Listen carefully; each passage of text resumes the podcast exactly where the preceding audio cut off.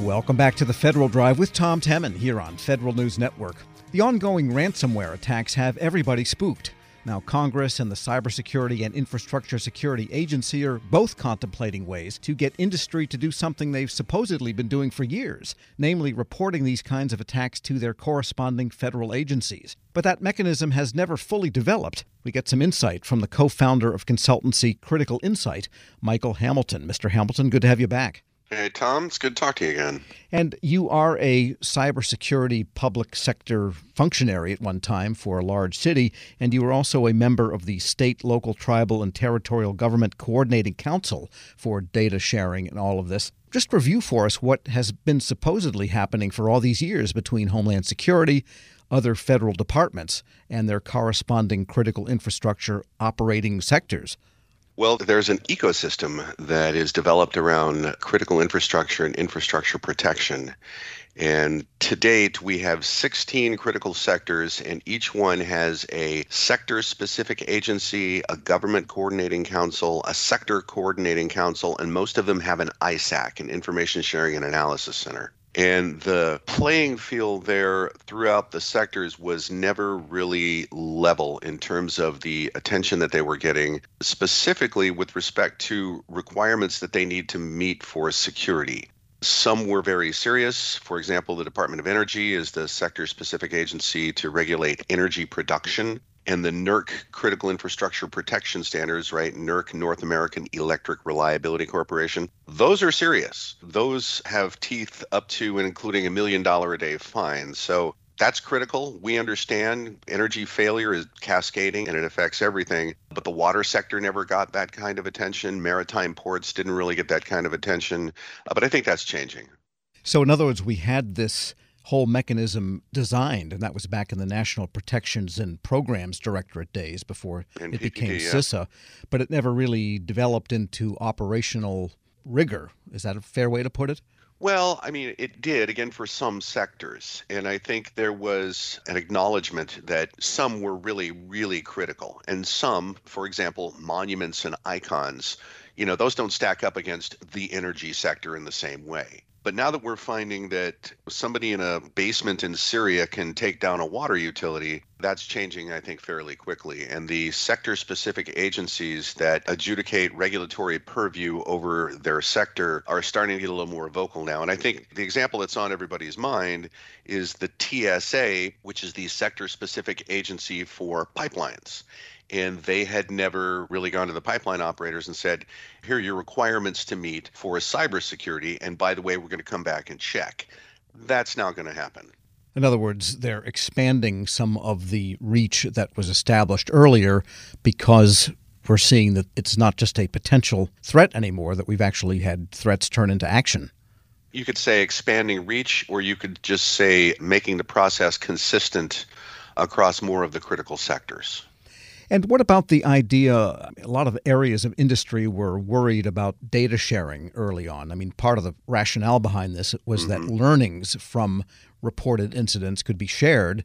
And even though companies might compete one with another in the marketplace, nobody wanted to be left alone when it comes to cybersecurity, and that was considered off limits with respect to the competition. Does that still hold, do you think, that idea?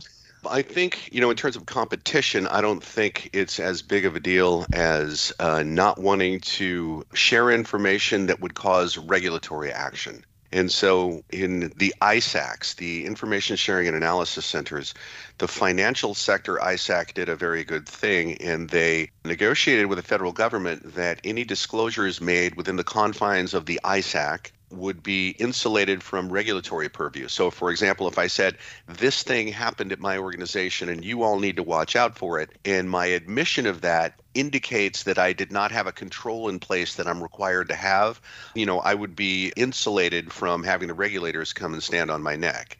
That was a good thing. And I think you've seen legislation that's being proposed right now, it's moving through Congress about 24 hour reporting on security incidents well, let's not have a knee jerk reaction to, you know, you're going to make all my information public because that's not what's going to happen.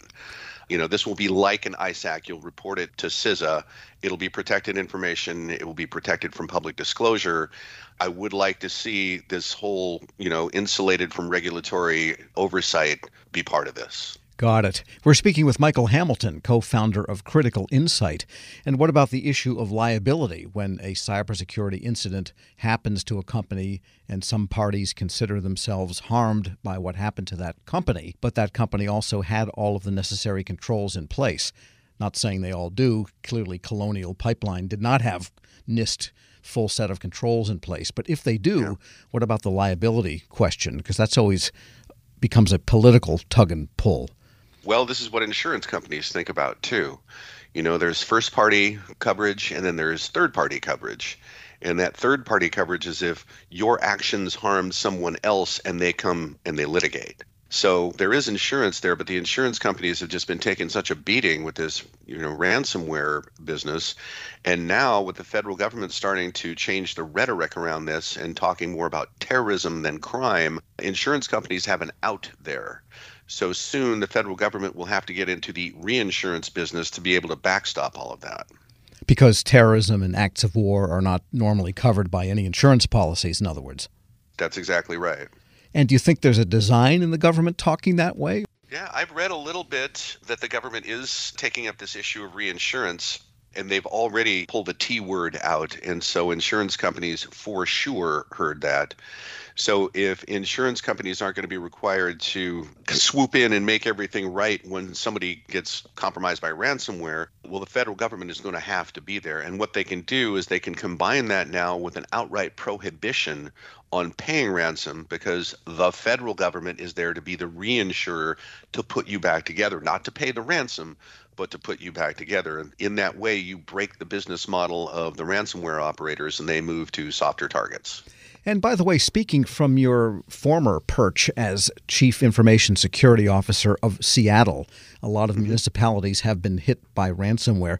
What's your best advice to organizations now with respect to reacting to a ransomware attack and reporting on it? Well, I'll just say what everybody says, you know, make sure you have backups, make sure you have a plan, make sure you test your plan, but in my view, the most important thing you can do is not have a mindset that you're going to prevent this. You are secure until your ticket is punched. And then you had better have a plan to put things back together. Not a bunch of controls that you're going to rely on to make sure it doesn't happen to you. Plan for it to happen. Drill that. Read your insurance documents. Make sure you know who that first phone call is going to be to. That's what I would say and who should be on that team establishing that strategy and that response? It should be executives that have a fiduciary responsibility need to be at the top of that you know kind of a unified coordination group which is what the government calls it when you're having a, a large incident to which you're responding but you're going to need the finance people on there because you're going to need to pay for stuff. You're going to need the legal people on there. You're definitely going to need the hr people in there. So it's over and above you know the incident we got malware on a workstation. This is going to be all hands on deck and it's protect the business. And what's your sense of how well the federal government is safe from ransomware attacks and that if it does get its ticket punched, whatever agency that might be, that those plans are in place? I would imagine that the plans are in place by virtue of the fact that, you know, CISA is part of the federal government and this is what they do, and so is FEMA, and this is what they do, right? They plan for things like this. But the federal government needs to make progress with its technology modernization initiatives because some of the technology is so old, it's too easy to knock over. So there's a little bit of a race going on. You know, I, I think they are prepared for it to happen. They know what they're going to do if it does happen, but they are a little overly exposed. Michael Hamilton is co founder of Critical Insight. Thanks so much for joining me. You bet, Tom. Thank you. We'll post this interview at federalnewsnetwork.com slash Federal Drive. Hear the Federal Drive on your schedule. Subscribe at Podcast One or wherever you get your shows. Still to come, the White House isn't kidding when it tells companies to button up against ransomware. This is the Federal Drive with Tom Temin here on Federal News Radio, part of the Federal News Network. It's a well known fact that good sleep leads to a happier life. Okay, maybe that's not a fact fact, but don't you just feel amazing after a great night's sleep? Like the first night back in your own bed after traveling. It's time to demand more first night back kind of sleep. Stop tossing and turning and talk with your doctor about how you can seize the night and day. And visit seizethenightandday.com to learn more. Grab a 30-day free trial of Live by Live Plus, and you'll get unlimited skips, commercial-free music, and all of the podcasts and live streaming events you can handle. Visit livexlive.com slash podcast one to learn more and start your free trial.